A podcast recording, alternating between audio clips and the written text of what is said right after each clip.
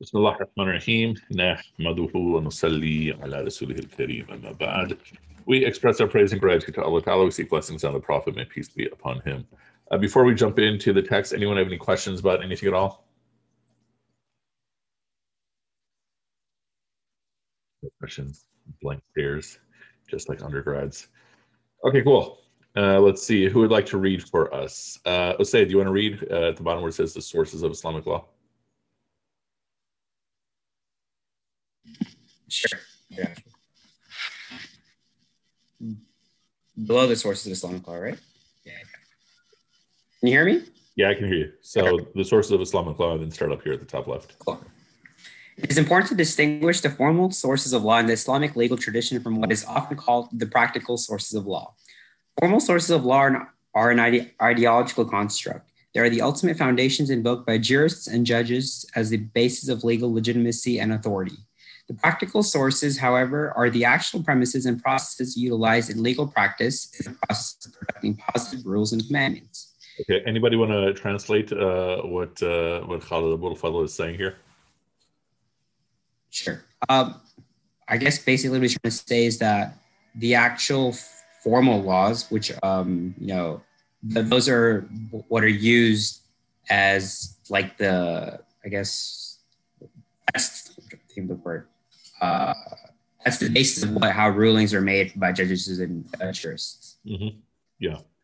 And so, so he is making a bold point here, which I agree with, that it's an ideological construct, and he's going to name the, the the common sources of Islamic law, and he's saying, how does law really get derived? It's when an issue comes up, and then the the jurist is figuring out a way to find an answer for the issue.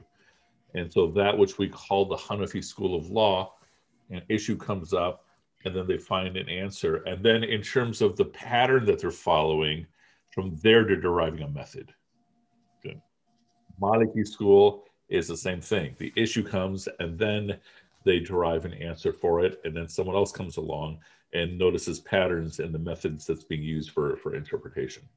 The Hanafi school, they did it internally because they also addressed the hypothetical issues. The Maliki school, um, they didn't address hypothetical issues, at least early on. and then the Shafi'i schools comes along later. It's sort of an offshoot of the Malikis. And they they basically start by saying, okay, these are the formal sources, which we're about to see in a second. And then in theory, laws being constructed to them. But as as uh, Dr. Abdul Fadl is going to say, no, that's not really how it plays out. All right, uh, continue. In theory, the foundations of all law in Islamic jurisprudence are the following the Quran, the Sunnah, which is a tradition of the Prophet Muhammad and his companion, uh, Qiyas, which is analogical or deductive reasoning, and Ijma', consensus or the overall agreement of the Muslim jurists. Okay, so so this point, uh, memorize somewhere in your head. This is the common answer for the four sources, right? And essentially, what are they? It number the first two are the primary sources. So the primary sources being the Quran and the Sunnah, and then the other two are are two techniques to to interpret those sources. One is analogies, okay. meaning here we have uh, in the Quran you can't drink uh, you can't drink grape wine, right? So it's not that you can't drink alcohol in the Quran. You can't drink wine made from grapes. That's khamr. But then why? Because it's an intoxicant. Therefore, intoxicants are prohibited. That's an analogy. And then, because we don't have a central authority, we're relying upon disagreement and debate to figure out what our answers are. And then, when people are beginning to agree on something, that's ijma. And so the key word is overall agreement. It's never unanimous. There's always going to be someone who's an outlier and and so matters of consensus are actually very very small. But the schools of law they're actually getting into the issues where there's much more disagreement. As we'll see. All right uh, thank you for that. Uh, continue uh, uh, say in contrast to mainstream Sunni Islam, Shia jurisprudence, as well as the minority, as well as a minority of Sunni jurists in the particular classical orientation, recognize reason instead of qiyas as a foundational source of law. These four are legitimating sources, but the practical sources of law include an array of conceptual tools that greatly expand the venues of the legal determination. Okay, so he's going to start just rattling them off. Um, as a long term practice, try to get to know these. Uh, he's going to list them out really quickly. And one thought I'm having, depending upon where you all want to go in terms of studying all this material, is that either after going through this whole section on Islamic law, we might go to the latter part of the text, which is what he's really focusing on, Islamic law today, or we can go into uh, a basic text of Islamic law where we get into these tools. So, what are we about to see? We're going to see essentially legal tools uh, that are part of the process of interpretation. And so, these are instruments that have been developed to help derive answers, and it'll make more sense as we as we actually go through this. So, uh, fire away. For instance, practical sources include presumptions of continuity, istishab, and the imperative of following precedents, legal rationalizations for breaking with precedent and de novo determinations, ijtihad, application of customary practices, judgments in equity, equitable relief, and necessity, istislah, etc. In some cases, the pursuit or the protection of public interests uh, or public policies. Masalih Mursala and Sa'ad al yeah. yeah these cool. are uh, these are other these and other practical jurisprudential sources were not employed as legal tropes in a lawless application of so-called qadi justice.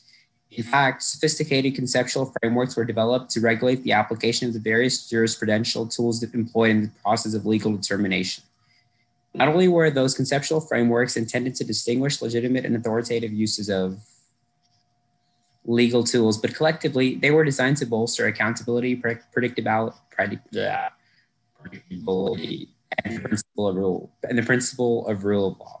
Okay, cool. The key word I would use is predictability. Is the point we made before is that the schools of law are schools of interpretation, and they were formed to have consistency in answers.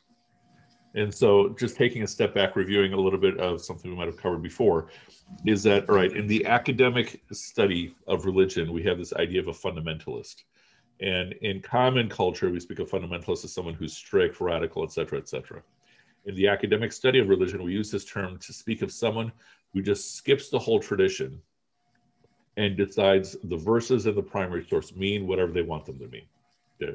So I open up the Quran. This ayah means, okay, kill them wherever you find them. That means that's what we have to do. Or the, the Quran is a text of peace. Why? Because that's clear to me. It's not clear to you. And so, so that's a common approach that many people take. But what's what is the considered to be the more proper approach is you look at the whole history of interpretation. Okay. Now, in the history of interpretation of the Quran and the Sunnah, what what is forming that? It's basically a person is suggesting here's what these things mean because of xyz hadith. Someone else is coming along and saying no i disagree on on matter number two or i agree with you on everything else. Someone else comes along and says you guys are both wrong in matter number three. It's just this whole ongoing discussion and debate. But what starts happening is that there's places where they all agree. They might be explicit they might be implicit. The explicit stuff is easy to figure out, obviously. Like they all agree there's no God but God, and Muhammad's the messenger of God, peace be upon him. Yeah. Uh, but then the challenge to figure out what are the implicit things that they all agree upon. And then these schools form, whether it's a school of law or a school of theology or a school of something else, where you're looking for consistency in interpretation. So the Hanafi school has its methods uh, the Maliki school has its methods, and basically they have their methods to be consistent in their answers. So if you have 10 Hanafi judges, 10 Hanafi jurists, their answers are more or less going to be the same to, to a particular question. And then if you have 10 Maliki jurists, their answers are going to be more or less the same. The goal here is predictability, right? And usually the predictability is not going to be in a final answer, it's going to be in a range of answers. So I'll give you I'll give you a simple example from today. Uh, I had a student who asked if it's okay for him to. I shouldn't laugh. Is it okay for him to sleep in silk sheets? Yeah. Yeah, like some of your expressions. Like it's like half of your jaws just opened up a little bit. Okay. And he's saying this is something he's wanted to do his whole life. Like, all right, man. At first, I wouldn't answer him. Actually, I think he asked me yesterday, and and he goes, "Do you know the answer?" I go, "No." And then he asked me today if I found out. I go, "No." Then I thought, "All right, fine. Since you're asking me, let me go talk to some people." And so then I talked to a teacher who said that yeah, in the Hanafi school, Abu Hanifa is of the opinion that yeah, there's nothing wrong with it. Okay? I mean, you can't wear silk as a shirt, but there's nothing wrong with it. Yet two of his students are of the opinion that it's makruh, it's disliked. Okay?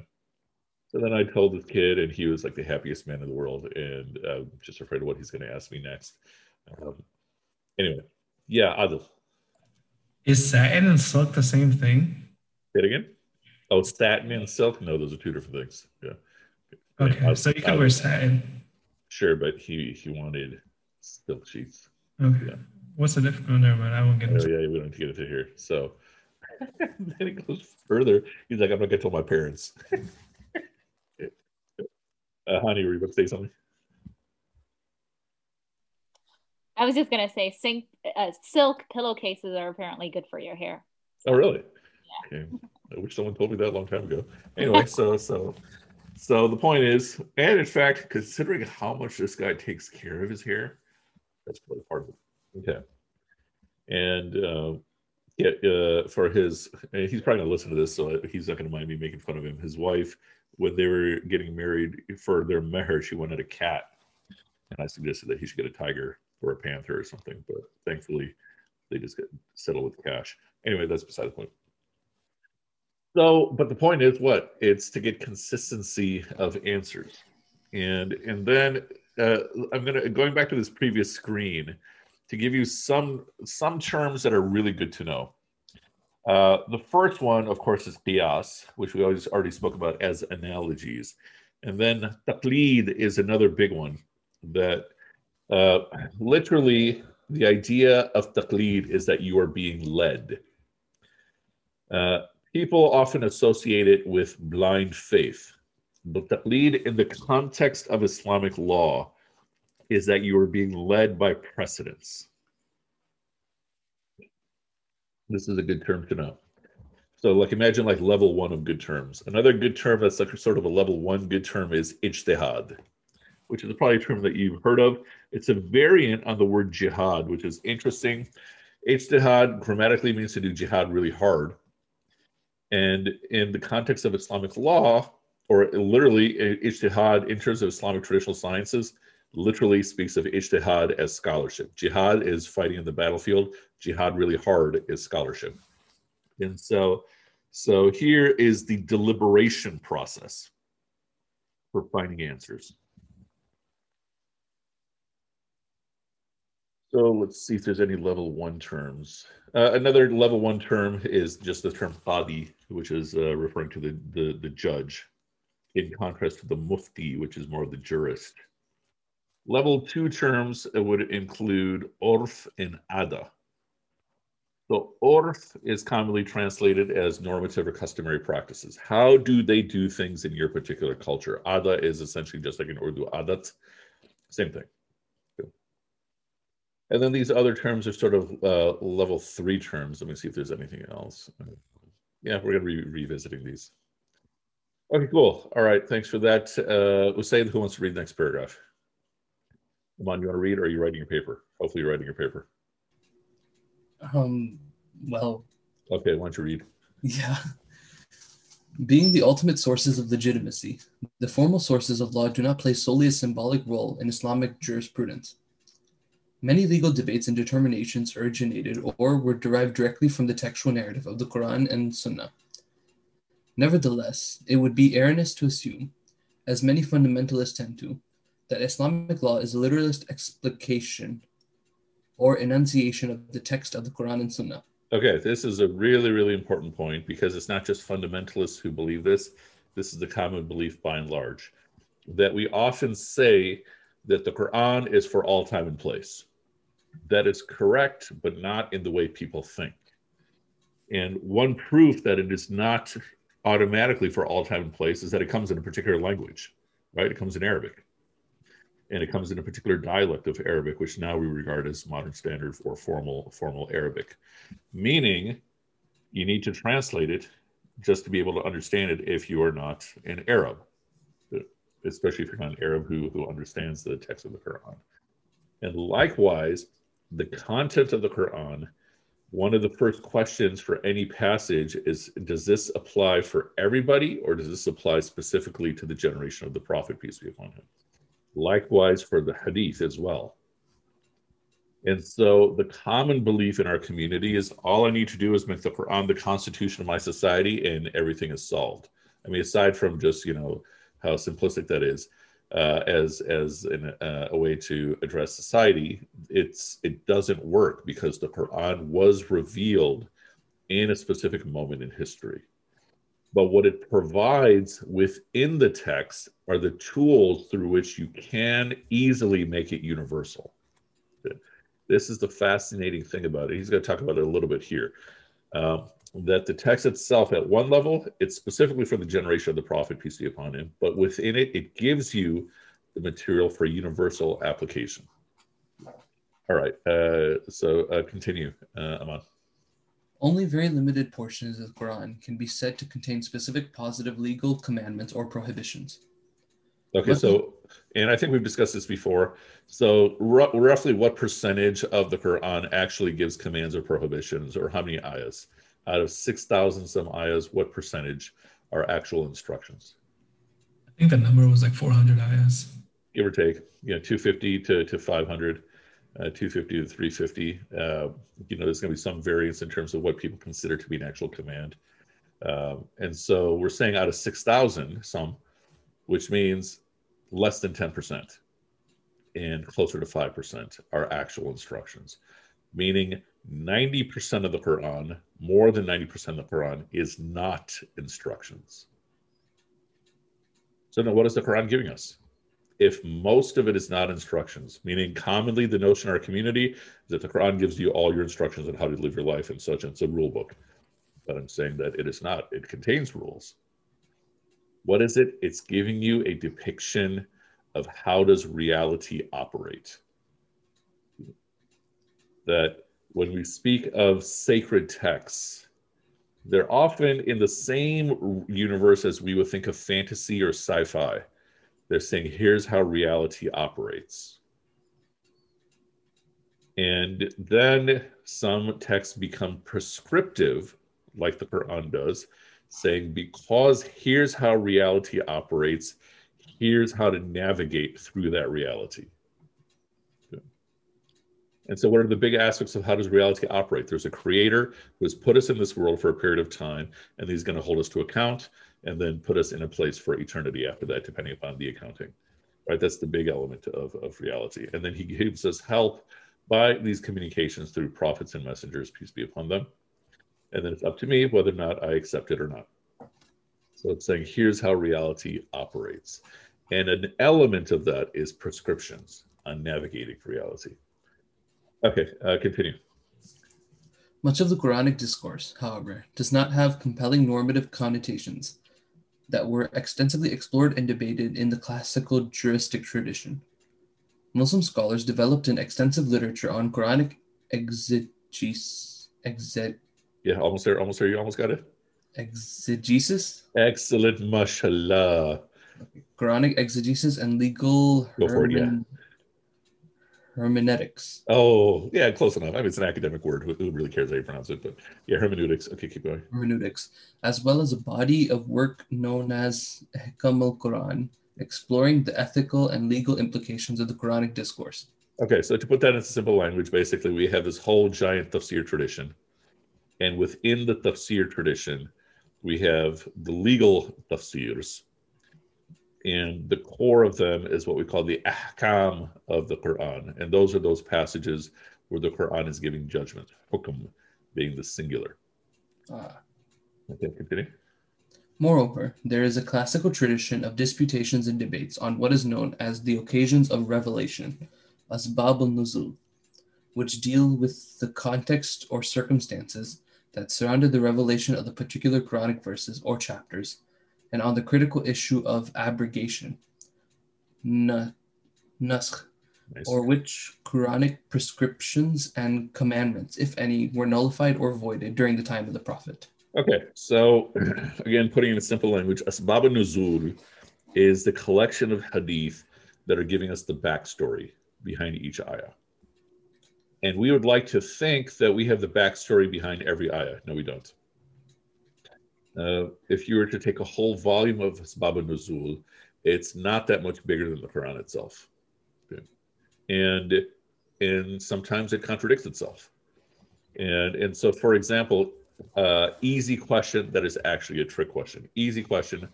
Uh, who can tell us what are the first uh, verses, first ayahs that the Prophet, peace be upon him, received? Iqra, right? First five ayahs of Surah Al-Alaq 96 Surah. That is the majority opinion, right? That's what we teach throughout all of Sunday school and everything. That's actually a majority opinion. What are other opinions? The first ayahs are surah are ayahs from Surah Al-Muddathir, Surah Al-Muzzammil, Surah Al-Fatiha. So there's other narrations that hint that these might be the uh, the first revelations that the Prophet peace be upon him received. And so then what do we think about what we're saying? We're saying that it's majority opinion that the Prophet went to the cave and then received the visit from Jibril salam and had the whole event with Iqra. Majority opinion. Meaning, uh, you know, there is the ayahs are in the Quran, but that story itself is not in the Quran. And so, so we have all kinds of source material. So he's saying one, another collection, one collection is the Ahkam, another collection is, is Asbab an-Nuzul, and and so it's so he even uses term. Whoops. Nice. Okay, good. Okay, so so uh, it is something that is disputed, uh, but it does still give us a hint of what was going on at the time.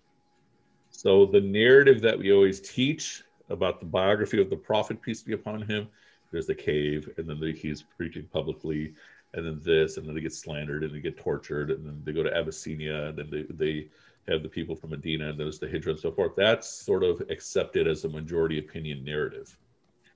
Might be completely wrong in terms of actual history. Majority narrative, why? Because it follows and makes sense, but it's not a source of scholarship.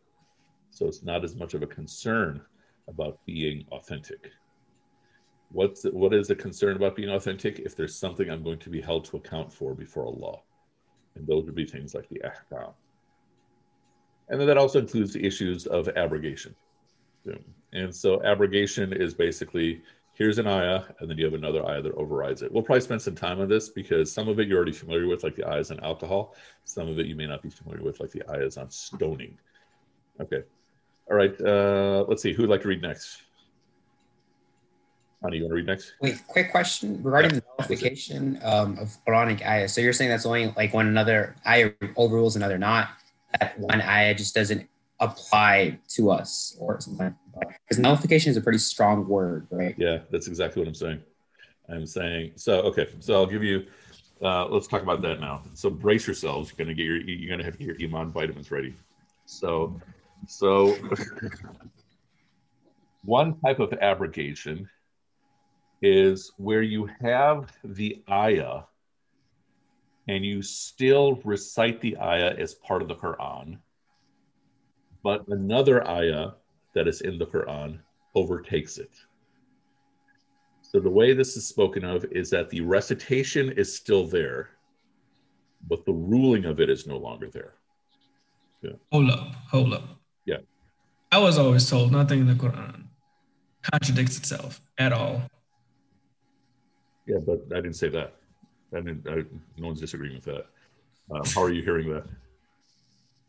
You said He used the word rules, which made him think contradict, which are Oh, okay. You're probably. You're probably. Uh, I'm going to venture a guess to say you were probably uh, multitasking. I was talking about contradiction in terms of the backstory of of the ayahs, the Islamic okay. story. N- No, I wasn't multitasking. I'm just tired. Yeah, I'm teasing. I'm teasing, obviously. Okay. Why are you always picking on me, Muzaffar? Okay, so let me uh, let me pull up uh, some passages of the Quran to really make this point. Mm-hmm. Here. Activated. All right, y'all see the the Quran on my screen? Sure. Okay. So if we go, for example, okay. So so we said what is the first type of abrogation? Is that the recitation is preserved, but the law, the the injunction, the command or the prohibition has is no longer there. That it's been overridden, overridden, overridden, overrode by another ayah that is re- that is um, recited. Okay. And so one simple example of that is alcohol, right? Because that's the one we always teach. What was the first instruction on alcohol? Anybody know? You don't have to remember where it is, but just basically roughly what does the ayah say? The first instruction on alcohol, and this is in Surah 2, Surah Al-Baqarah, is that there is benefit in khamr and in maisir, which is often translated as gambling, but the sin outweighs the benefit. So it's not saying don't do it, but it's saying there's benefit there, but there's also sin there too. And then the second ayah that comes later, this is in Surah An-Nisa, Surah 4, is don't come drunk to prayer. So we could say that the first ayah, I mean, it didn't really, nothing's contradicted, but it was overridden. Because the first ayah doesn't tell you not to do it. The second ayah is now saying, okay, make sure your your buzz is gone by the time you're praying. It's not telling you to stop drinking. It's telling you you're gonna have to stop drinking like an hour before prayer time. Okay. And then what's the third ayah? That alcohol is the filth of shaitan. Meaning, don't drink it at all. Don't even come near it. So, so it isn't contradicting the second ayah. Okay, second ayah is don't come drunk to prayer, but it is overriding it in the sense that the second ayah is only saying don't come drunk to prayer. The third ayah is saying, now saying don't drink at all. Okay. So that's a common example. Those first two ayahs are still in the Quran. I'll give you a different example of the same thing. Um, as we we always we often talk about the alcohol example. And let me- This is the long way. Let's do this the short way, like a normal human being.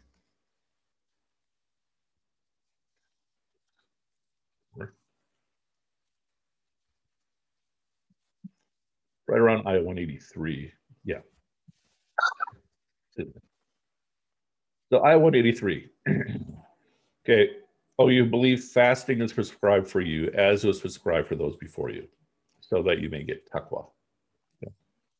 So, first instruction in fasting is not telling us anything about when and how to fast. It's just saying you should fast. Okay.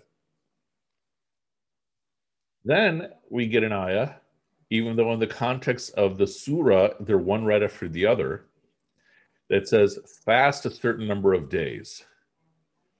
So, what did the Prophet, peace be upon him, start prescribing the companions to do? Fast the middle days of every single month. That was their practice. But if you're on ill or on a journey, then fast an equal number of other days. Ramadan's not part of the text. For those who can only fast with extreme difficulty, compensation can be made. For every day you're not fasting, whoever volunteers to give more, it's better for them. Fasting is better for you if you only knew, right? So then exceptions are also given. But based on this ayah, the Muslims were fasting the 13th, 14th, and 15th of each lunar month. Those are called the white days because the moon was full. But then, shortly after that, Ramadan is the month in which the Quran was revealed as a guide, and so forth and so on. And then, whoever is present, let them fast. Which means then what? The prescription for fasting the middle days now just became an option, nothing. And this became the mandatory practice. See what happened? That first they're supposed to fast just the middle number of days, the middle days, and then that was changed to fast in Ramadan. Although this is recited together, was it not revealed at once? Correct. So I'm guessing that first with the Kutiba alaykum that's like I was at early on, and then these Shahrul Ramadan ayahs are like later on. Yes, exactly. Now, what is the difference in time here? It's probably less than two years. because it's generally believed that this is all revealed uh, shortly after Prophet peace him arrives in Mecca, in Medina, after the Hijrah, and then the fasting of Ramadan happens shortly after that too. So chances are they were probably fasting the middle days, probably for about a year, and then they're given the injunction for fasting in Ramadan.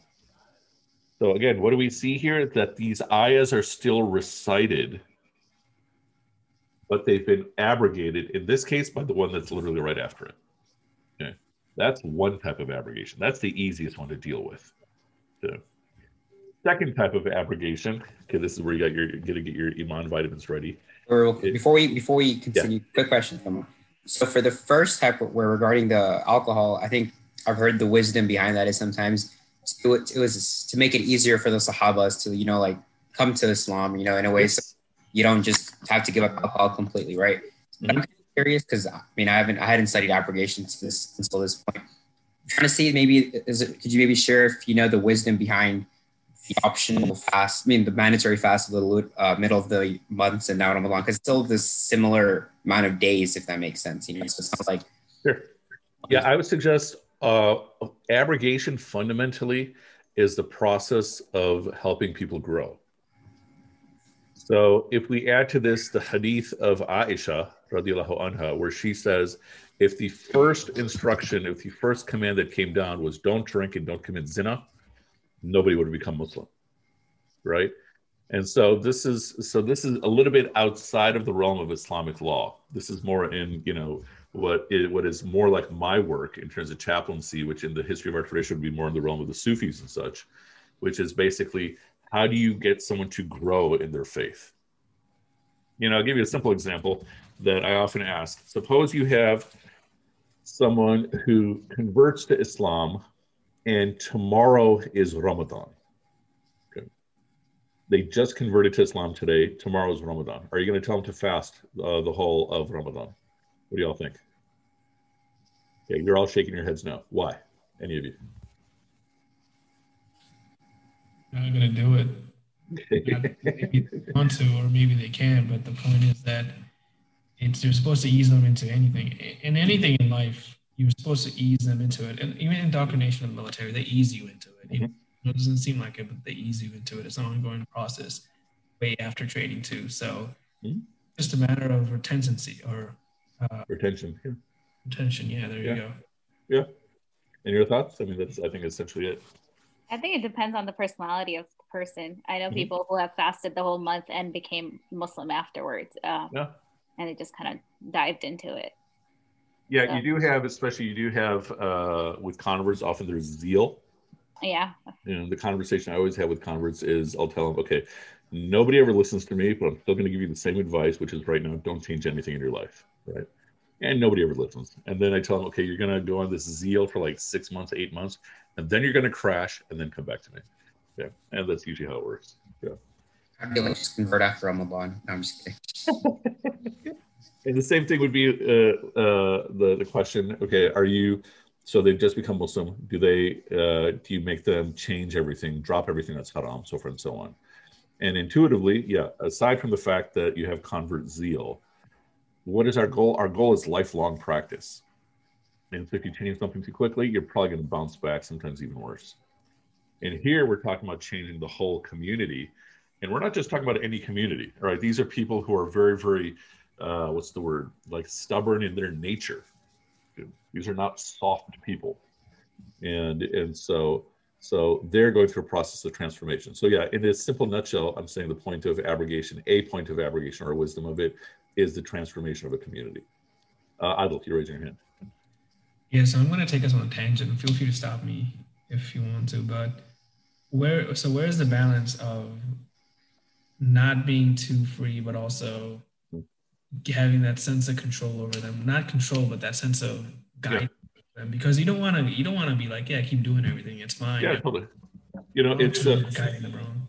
So when I'm in those situations, which is you know, not to exaggerate, literally on a daily basis. Like today, I had a student who her father has been unemployed and they have no health care. Yeah. And so she is suffering from horrendous, debilitating panic attacks.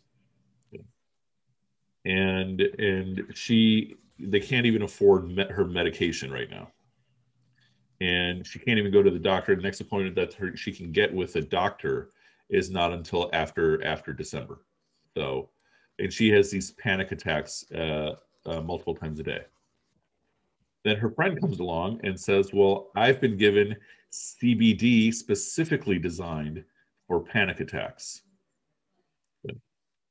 and then she tried it and it worked. Y'all know what CBD is, right? Yeah, yeah, yeah. You all know. Okay. So, what would you tell her? What I tell her, or what everybody would tell her? Yeah. what would you tell her? So, if you were in my shoes, oh, if I was in your shoes, uh, to the gulags. I'm kidding. Uh, if I were you, it would be most likely keep it up. Know know your boundaries know know the stem and the root of why this is happening and why you're taking this. Mm-hmm. forget the foundation of what exactly the foundation of the meaning of your action. Okay good. You say what'd you say? Similar um you know keep temporary because i mean islam is a religion that's not meant to be a burden on anyone. So if if like, you're thinking okay i'm going to take it just because it's from nature putting yourself at risk from a health perspective, it doesn't make sense. You know, I mean, if you're allowed to eat pork if there's no food allowed, if there's no next to you. So, based on that analogy, um, I think okay. And at the same time, you still should see a doctor in January when you can and when you can afford to. Mm-hmm. Uh, don't become reliant on this. Mm-hmm. Yeah, and let me add on to that is yeah. that you're not allowed to eat pork, but yeah if you're in a desert stuck or wherever you're stuck and the only option available to is pork, you're not it is you're not going to be punished for eating pork. And I think yeah, that's what I'm saying. Yep. Survival comes first.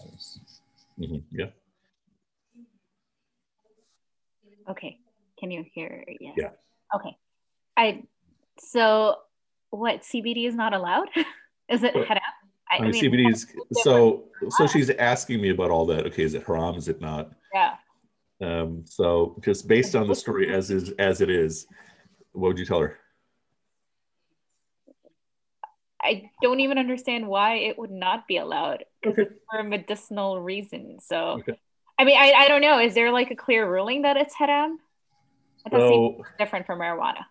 Or so that's that's part of the issue that I didn't even bother getting into it with her. Yeah. I said, all right, if it's working for you for now, just do what you got to do. Yeah. Good. Okay. And I didn't even get into the discussion about weed versus CBD and all that stuff. So now, what if it was she was saying this is alcohol and it numbs my pain? What would you tell her then? Uh, there, um, and so so part of my discussion with her is me. I already know her. I've had her as a student for for a year and a half, so I also know that she's straightforward about all these things. And if she's saying alcohol, I would probably say you can probably find something else. Okay. You know?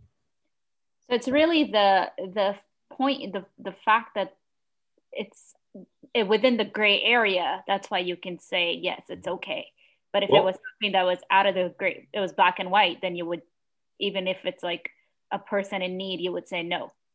I mean, depending again on the case, right? And so, so there's a very famous case of of this famous Islamic scholar who he had all these these students that were these Mongol warriors, okay? and he wouldn't tell them to stop drinking. So booze is haram. He wouldn't tell them to stop drinking, and people noticed this, and they would say to him, okay, "What are you doing? Okay? You're literally letting these people drink. They're getting all drunk every night, and then they go to sleep." And he said, "Yeah, that's exactly why I let them drink, because if they were awake, what would they do? They'd be raping and pillaging." And so, even for something like alcohol, I'd be looking at the content. It's already established it's haram, but what is the best instruction for this person at this moment? But okay, again, why is instruction like wouldn't as, as an instructor isn't your job to give the instruction that Allah subhanahu wa ta'ala has ordained yeah. and then it's up to the person to do whatever they want to do? So, so but they oh. already know they already know it's haram. Okay, they knew so the Mongolians knew. Yeah. The Mongol. Okay. Yeah. He was just telling them that it's okay. So essentially, he's having them focus on other things. with the intention that at some point they're going to get to this. I mean, the example, I don't know if I've shared this all with you, uh, a student of mine who, who, in fact, I was just uh, meeting with him on Zoom um, yesterday, no, Saturday, but um, uh, I told you all about the story about the Hindu convert. Have I told you the story? I always tell the story. Okay, so uh, converts. Uh, he's dating Pakistani girl, and and you know whatever haram is is involved in, in their practices. He gets interested in Islam. She sends him to me, and then uh, uh, you know we're spending time, we're studying together, this and that, and he's getting more and more interested in Islam. Chances are I'm probably the first Desi uncle that you know has been nice to him in his whole life. That's probably the real reason why he's getting into Islam. Allah knows best and reaches the point where he is ready to take his shahada. Yeah.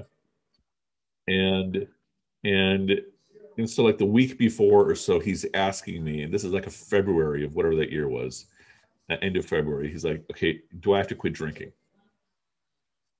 And I said, right now, focus on your relationship with God. And then he says, Are you saying it's okay for me to drink? I said, I didn't say that said, focus on your relationship with God. And then I gave him the whole spiel about, you know, people who will make radical changes and then bounce back. Okay. And he says, because uh, St. Patrick's Day is coming up and I was hoping to have some fun.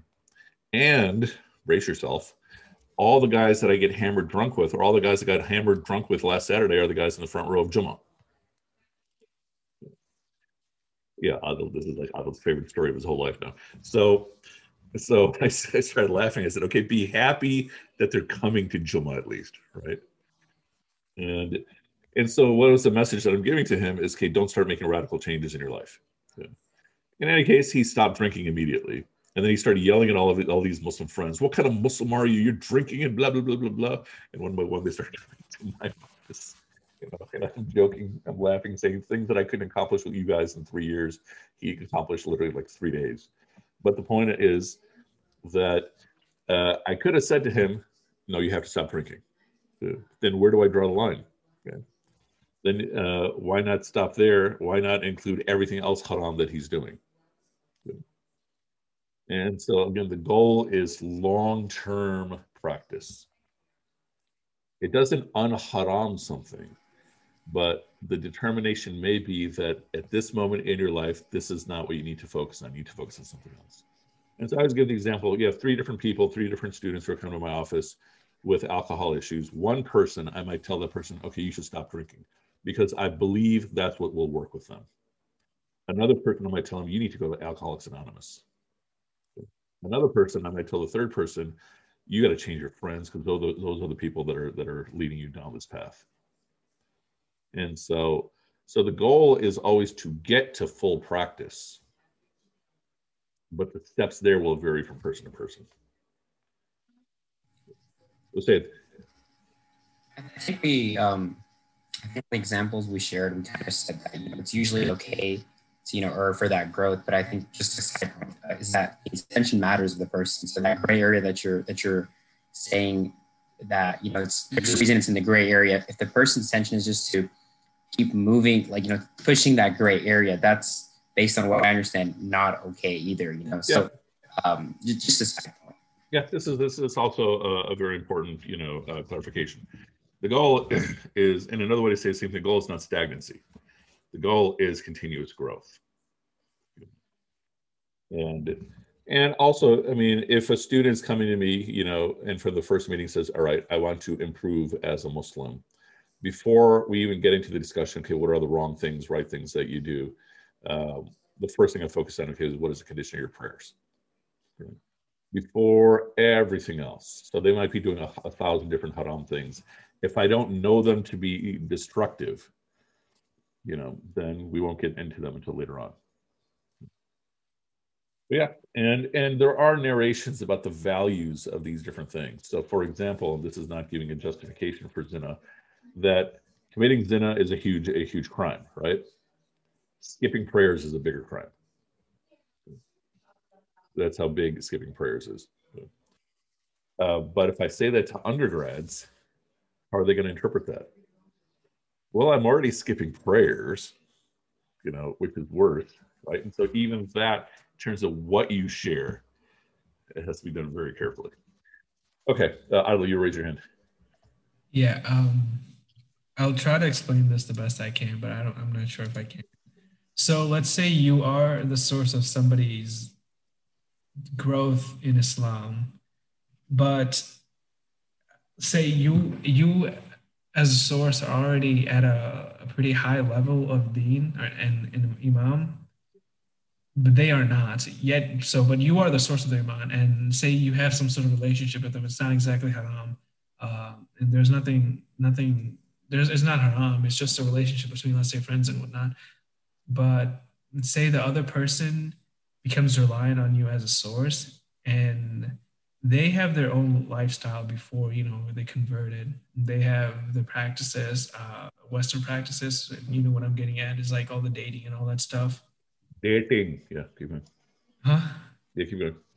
So, so let's say since you had that growth, their growth, and they want to pursue in this and these things that, that are not allowed, and then you don't already do, but they do because they're used to it. Is it right to them cut them off, or is should you what should you do in that case? So, so there are students that I've had over the years where uh, it it seems to me that I've become more of an enabler than in a benefit. And depending upon what the student is capable of hearing, I'll be very blunt. Right? You already know me in terms of conversations with you that I'm very frank. Right? It's like, why are you always picking on me? Anyway, so but the point is that I have never said that. the record, he has not yet said that. So no, but the point is that I mean, I'll give you give you one example of a student who would call me up once a month long hour long phone call and about this is what's going on in his life this is what he's struggling with and i'd give him okay here's here's an exercise to work on calls me up a month later gives me almost the exact same story and i give him the exact same assignment. And each time i give him the assignment he's like oh yeah that makes complete sense. I never thought about that. Even though i literally said it to him the month before. And this went on for a year. Okay and then the next year of getting the same phone calls i started saying to him look man I've been giving you the same assignment. And every single time you act like you've never heard it before. And you got to implement your assignment. And so then for the next year, it was this, the repeated calls. But now the his response would ch- change to, oh, yeah, I should implement what you're telling me. Okay. So first it was, oh, this assignment is profound. Now I need to do it. And then it just reached the point where I said, man, I can't help you. Okay. Jump forward a couple years. He's going to a therapist and then he calls me up and he says, Okay, my therapist dropped me. I go, Why? He said, Because, you know, to this person, he said, You've been visiting me for three years and you never do anything I tell you to do. And it's the same meeting every single time. And he said, Yeah, that's exactly what Brother Omar said. And he called me up, told me the same thing. And he started calling me up again. And I stopped answering. So, so uh, each teacher mentor type person has to make an objective assessment of okay what benefit can i bring to this person the iman i am not the source of their iman keep that point in mind that's a law right uh, as uh, but i mean that's uh, simple but important technicality but the point is that uh, you have to be uh, objectively honest in terms of what can you provide and then are you actually providing are you enabling and if you're enabling you got to try to refer them to somebody else they may or not be able to hear it. In this case, this person, I had to literally just stop answering his calls. And, and so these are assessments that you're always doing throughout the whole process. Okay, uh, we have more. I'm sorry? We need to set up a meeting to discuss this further. You know, this is not the first time you and I have talked about setting up a meeting, you know. You know what I'm saying? Okay, anyway, so uh, we have more abrogations. You, you ready for the other ones? You want to wait till next week?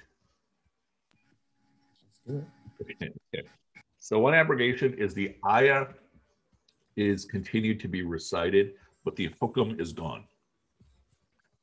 Second variation is that the ayah is no longer recited.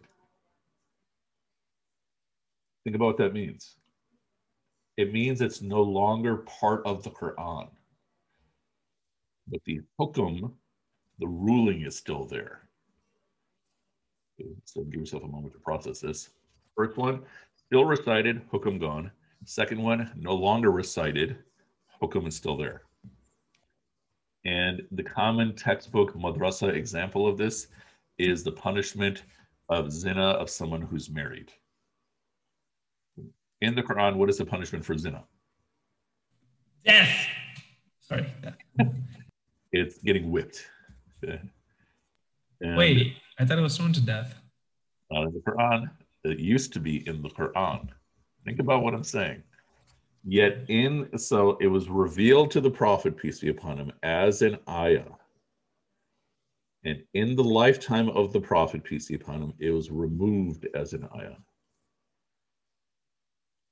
Try to comprehend that because you've probably never been taught this. And the ruling the Prophet preserved. which is that okay, if you if you commit zina, if they're married, they get stoned to death.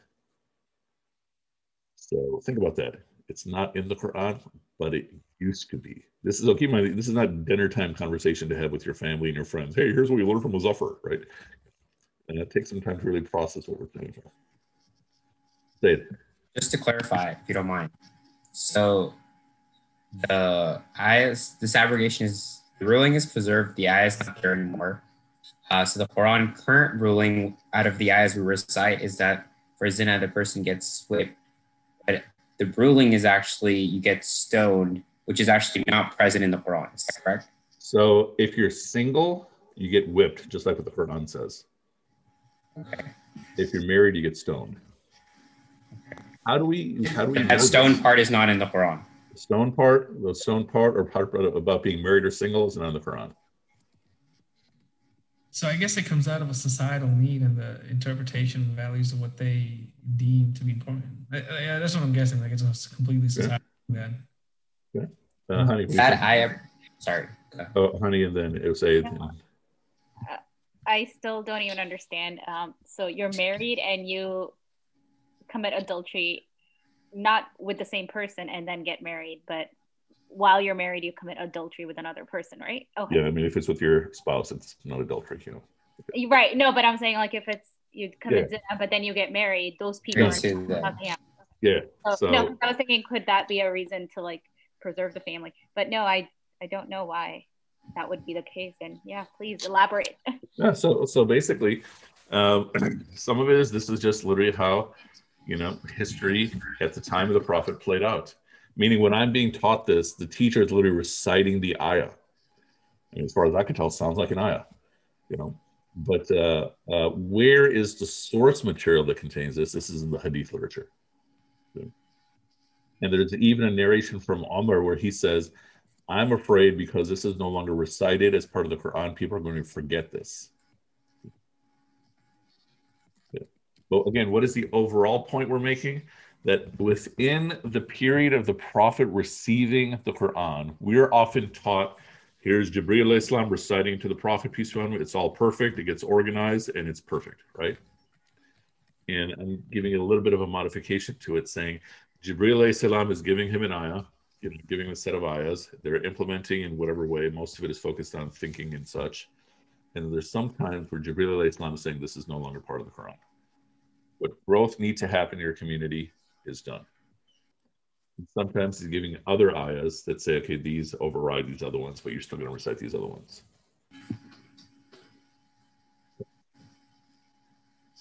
So, ready for more? yeah. Oh, wait, wait. Too quick. Okay, so the I guess you answered it, but the ayah that's not recited anymore. That is still preserved in the hadith. That is a source material of that, correct? Yeah, yeah. Okay, and how many instances of these are there? Very few. Okay. You know, And the strength of those hadith is like like it's yeah, it's all been evaluated and all that hadith, stuff. and we're just like okay. Wait, qu- question two. Oh, uh, uh, uh, okay, Adil and Hani. Yeah, Me? Yeah. I think I cut you off before. Yeah. Sorry, we keep interrupting. I'm sorry. Wait, who's going next? Okay, go for it, Adil. Yeah. So are you saying then are you saying we should stone people to death? Okay, Whether we should that do do that right now, that's an into, issue of context. Just like our discussion about of uh, about you know someone who just became Muslim and all that stuff. That's the application is a separate issue, but in terms of the concept, you get the concept right. The concept. Definitely need to have a talk with Ado afterwards. Yeah. the concept is that there are times where the Prophet, peace on receives an ayah that is temporarily part of the Quran. Honey, you were saying something. Yeah, what was the purpose of that? Why I mean, what was the wisdom behind it? I mean, the overall wisdom seems to be part of it is to is that the growth of that particular community is unique compared to everybody else's growth, and and that because that's a matter of of punishment. Uh, it could be that you know the source material for for for for implementation implementation of crime and punishment is this mixture of Quran and Hadith anyway. It could be something like that, you know. But ultimately, the answer is this is how God made it play out. You know.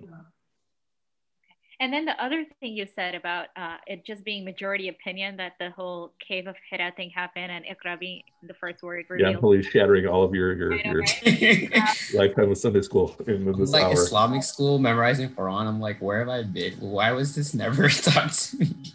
Right? Aren't you like a Hafiz, uh, Hossein? Yeah. Hey, Like- I'm really really sorry, man. I'm like, I don't live in a bubble of like madrasa either. Like, I'm like, I think I do, but I'm still like, I want you to go ask, uh, what was his name? Ghazali?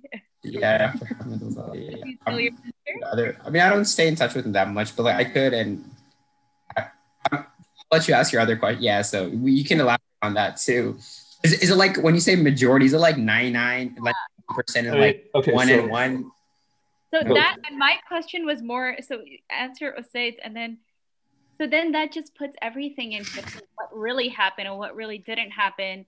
Um, it just puts everything into doubt, and it's okay, but what does it, what does it I mean, change? Maybe, that story still happened though, right? It's just, it's just the timing of it because you're saying Iqra is not the first word, but when he did get Iqra, it was still Hira, right? Not, So, so a way to think about it is okay. Let's take a step back. Hadith literature. So, so we have the Quran, right? And we have the Hadith. The way to categorize these is that the Prophet, peace be upon him, is being taught all of this. Okay? And then we categorize the Quran as recited revelation. Wahi matlu, recited revelation. Matlu like tilawat. Okay. And then we have non recited revelation. And that is essentially the Sunnah and what is captured in the Hadith. Okay. Non recited revelation. Okay. And so, what's the difference between Sunnah and Hadith? I mean, there's different uses of Sunnah, but here, when we're talking about Sunnah uh, versus Hadith, we're talking about those things that the Prophet repeatedly did. Yeah. That if he did something repeatedly, uh, there's probably some purpose behind it, especially if he's telling us to do it. Yeah. Then it becomes a level of obligation. But the Hadith is going to have everything, right? And what does the Hadith uh, uh, capture? Anything that the Prophet, peace upon him, said, anything he did, or anything he witnessed seeming to give approval. Said is easy to understand. Okay, we heard him say it. Did it's understand. We saw we saw him uh, we saw him do it. The third category would be all those moments where he's present, but he doesn't say or do anything about it. So he doesn't say it's wrong. So we're assuming he's giving approval. Secondarily, would be anything about the companions as well, and often those are called athar, okay, the official term, but they'll be in the hadith literature as well.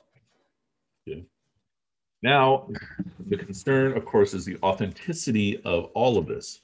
With the Quran, it's a bit easier because people are always reciting it, right? With the Hadith, this is the whole sciences of Hadith, figuring out how to authenticate narrations. And there's concern about authenticating everything, but the highest level of concern would be those things that we're going to be held to account for. Okay. Like on the day of judgment. So where the prophet is saying, do this, don't do that, then we need to know if he actually said it. So there'd be much more scrutiny on those things. Not as much scrutiny on what are called hadith qudsi. What's a hadith qudsi? it's uh you know like Allah subhanahu wa ta'ala like there's direct communication, right? So yeah, the prophet is saying peace be upon him that Allah says such and such. Yeah. And so if it sounds like a, a wisdom then it was usually accepted as is. There wasn't as much concern because those narrations, they're not saying Allah says you have to do this. And then historical narrations, there was not as much concern because I'm not held to account of what I do or don't know of the history, right? I'm held to account for what I'm supposed to do. Go for it, honey. Give it a second. It's uh, What? okay, yay. Um, no, but then I'm thinking of the story for Luqman. Uh, sorry, not Luqman. Um, Lut alayhi salam, right? And the whole the, the alternative reading of it that people are bringing up recently. Um, is there actually uh, merit to that as well? Uh, I mean, let's we'll get into that also, Because- right? Because I know you're just saying that only the ahkamat, the the, the hukum, right, is what's important. But like, I think stories are important because if you Mhm. If you start questioning it, then I don't know. To me, like everything becomes shaky. Okay, so so then it comes down to what do we take as proofs? Historical examples are not proofs for ahkam. So so for example, uh, you know, if we take something from the story of Moses, peace be upon him, that is not evidence for how to implement a law of the prophet, peace be upon him. You know what I'm saying? And and so so the Quran uh, will have its material, the Hadith will have its material, and everything, every narration is scrutinized. But imagine, you know, these narrations that are historical might have been scrutinized by 10 people. These narrations that are Hadith Qudsi might have been scrutinized by about 10 people. But these narration- narrations where the Prophet is saying to do X, Y, Z are scrutinized by 100,000 people. And, and so, so is it fair to assume that the events of the biography of the prophet peace be upon him happened? Yeah. And the majority opinion is that it happened in the order that we understand them to happen. But i'll give you a different example. If uh, uh, we're taught that the night journey okay that's that's not looked at as only just that it happened but it's a matter of belief that you take it as a real event but when we teach it, we teach it as happening in the latter part of Makkah. Okay, the prophet, he's he's called on everyone, they're rejecting him. He goes to Taif and they reject him brutally. And then it's the worst day of his life, already in the year of sadness, because Khadija has died and Abu Talib has died, you know, um, Umm Khadija. And then he comes home and, you know, he's going to sleep, right? In some narrations in front of the Kaaba. Okay. And even on his way home, he's making prayer to Allah. Am I doing something wrong? Are you angry with me? Right? Really, really uh, powerful, moving event. Uh, but some are of the opinion that the night journey is one of the first things that happened to the Prophet, peace be upon him. Think about how that changes the story. Whereas the way we commonly teach it, he's at the lowest of lows in doing his work and then he has the experience of the night journey which is you know like almost like the highest of highs in some ways. Almost like he's being told you are not being abandoned here. Uh, but if we move that to almost the beginning of the whole story then it, it changes the whole dynamics of everything else. I'm saying it is textbook belief that yes this absolutely happened and it was a physical event. But when did it happen? Overwhelming majority opinion is happened the way we taught it teach it, which is near the end of the period of Makkah. Because shortly after the night journey, then there's the, the delegations from Yathrib that come to meet with him, and the story just starts improving. You're So- the foundation of my education. I hate it. Okay, well, I mean, what's the story that that we always teach that I cannot find anywhere? That there's a woman who used to throw garbage on the prophet, peace be upon him, every day, and one day she's not there yet. You all know the story. One day she's not there, and he goes to her house, and she's amazed that he came to her, and she becomes Muslim. Seems to be completely made up. That story can't even find anywhere. I suspect it's probably still true because of how widespread it is across the globe, and it's just verbally transmitted. But you're not gonna. Uh, I've never come across it in any hadith. Did you find this story? See? Did you find this story? No, it's not a real story. Ask, ask, uh, yeah, ask, uh, uh, Yasmin Auntie. Look at how many people you're hurting tonight. Mother, what are you talking about? You're shattering people's beliefs today now, but I think interesting conversation. So thank you for enlightening us. So, okay, so we won't do the. I mean, the we won't uh, do too much more because already way over uh, uh, an hour. I usually try to go for for like thirty minutes. But the point, the to to help give your your your soul some rest, uh, what we're shaking are things that are not foundational. The foundational stuff, none of that has moved, not even one bit. Yeah. And we've also added, we've made the story, the whole experience of prophethood a bit more real world. The other uh, abrogations are a lot easier to, to, to, to, to wrestle with. And so don't worry about that. Just remind me at the beginning of class next time, inshallah. But again, the core, the, the stuff that is important, none of that has shifted at all. Could you essentially share if the abrogations are like a source where all abrogations are listed, especially for the second type where the recitation is not anymore? Just curiosity. So uh, I don't know of an English language source that has the abrogations, but a book that talks about all this stuff generally, a nice book is by Mufti Taqi Usmani, and you can find it as a PDF online. It's called Approaching the, the Sciences of the Quran.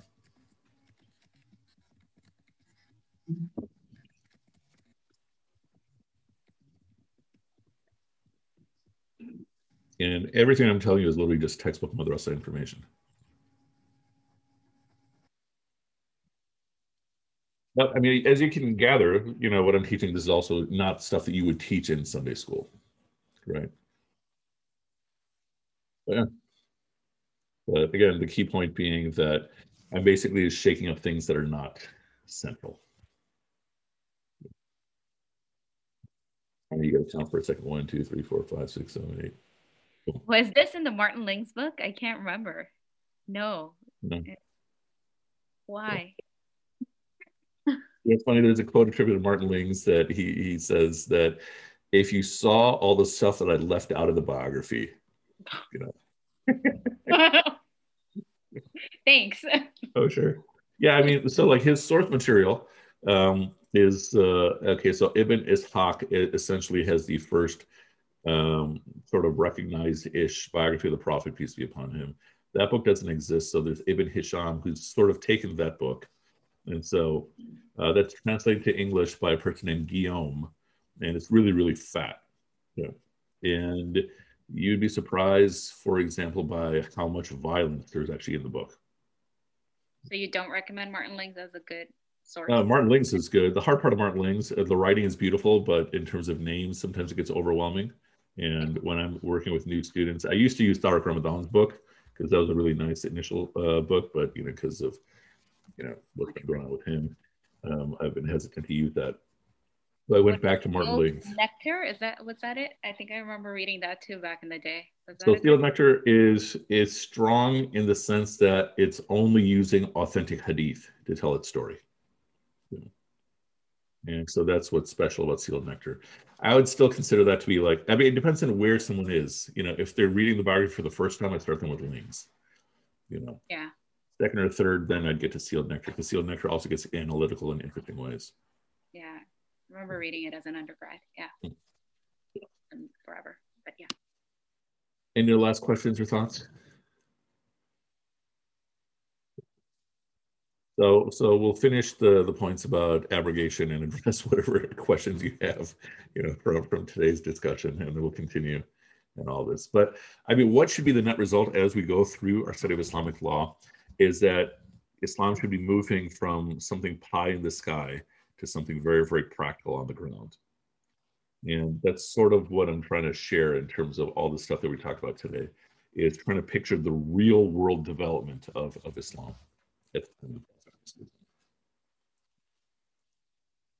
It'll probably, if you give it some time, it's actually going to strengthen your faith, even though right now it might seem kind of awkward. It's because it becomes much more practical. By the face he's showing, he's just like smiling into the camera. Adil's having, you know, yeah. Adil's, uh, I'm confused and tired. I don't like this. Adil might need to use that student CBD. You know, yeah. Okay. Uh, no other last questions, inshallah? All right. سبحانك اللهم بحمدك نشهد أن لا إله إلا أنت نستغفرك ونتوب إليك. I'll tell you all inshallah and we'll continue next time. السلام عليكم ورحمة الله وبركاته.